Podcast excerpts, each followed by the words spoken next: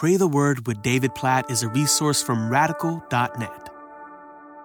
Job chapter 42, verses 1 through 6. Then Job answered the Lord and said, I know that you can do all things, and that no purpose of yours can be thwarted. Who is this that hides counsel without knowledge? Therefore I have uttered what I did not understand, things too wonderful for me, which I did not know. Hear, and I will speak. I will question you, and you make it known to me.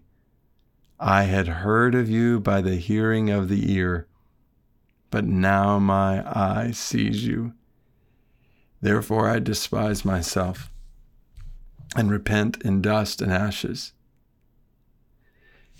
I just want to make a confession as I lead us in prayer and read this passage um, at the end of the book of Job. Like when I started reading the book of Job and my Bible reading, I really didn't want to read it.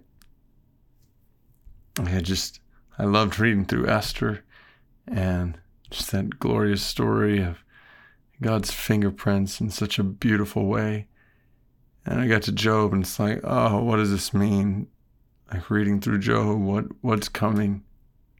And uh, been reading through Job amidst uh, some challenging days in my own life, and uh, it's really good to get to the end of this book and to read these verses and to realize that the book of Job is good.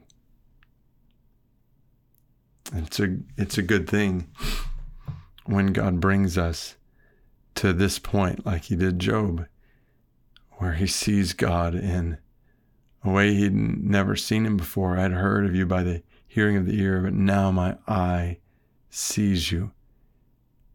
And it's a good thing to hear Job say, I despise myself and repent in dust and ashes. It's a good thing to repent and to turn from our thoughts that we've got it all figured out or that we know what's best. And it's good to be brought to a place where you trust that God alone has it all figured out and God alone knows what is best that He is indeed all powerful. I know you can do all things, that His purposes will be accomplished, and His purposes are good. No purpose of yours can be thwarted. And that He is wise.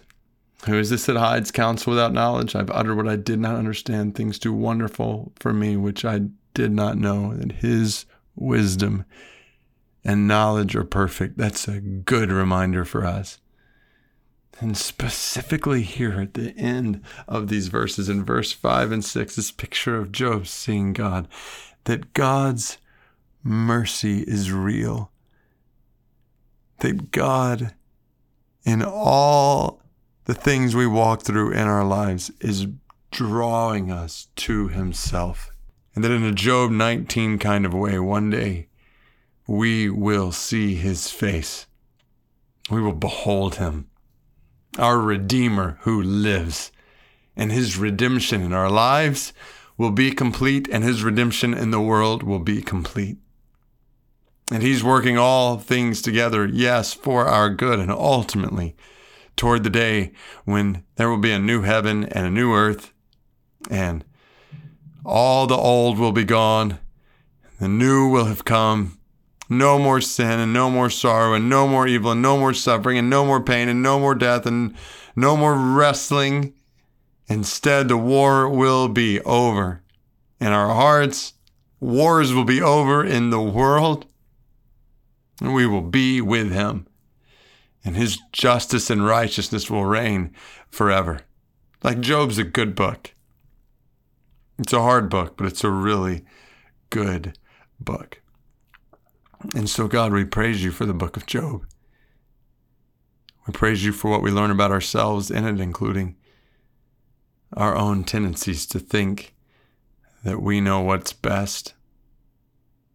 God, we, we thank you for how the book of Job brings us to put our hands over our mouths and to be silent and still before you and to see you in deeper ways than we could have otherwise.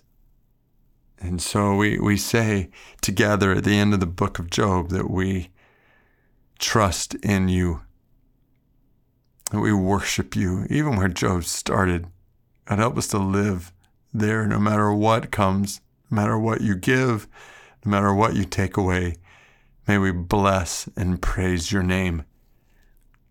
Even as we say, God, we look forward to the day when we will see your face and when all the suffering and the pain and the hurt and the hardship and the grief, sin, and struggles and evil will be no more. Jesus, we praise you for making this reality possible. We praise you for dying on the cross for our sins for making the way for us to be saved from our sins, for your resurrection from the grave. We praise you that you are our Redeemer and you live. And so we pray like you taught us to pray, Our Father in heaven, hallowed be your name. We revere your name. May your kingdom come. May your will be done on earth as it is in heaven. Bring your kingdom here. Cause your justice and your righteousness and your goodness to reign on the earth, we pray and help us to proclaim the good news of the Redeemer to the ends of the earth. God, we pray for the spread of the gospel to Berbers, to Somalis, to the Sindhi, to the Dindief, to the King people, to 7,000 people groups who still need to know about your grace and your love and who you are. God, we pray for the spread of your glory to every nation, tribe, and tongue as we look forward to that day when we'll gather around with people from all of them and enjoy your kingdom and your justice and your righteousness face to face. So do whatever you desire, we pray, whatever you will in my life and each of our lives toward the end, that you might be glorified in us and you might be glorified among all the nations. In Jesus' name we pray. Amen.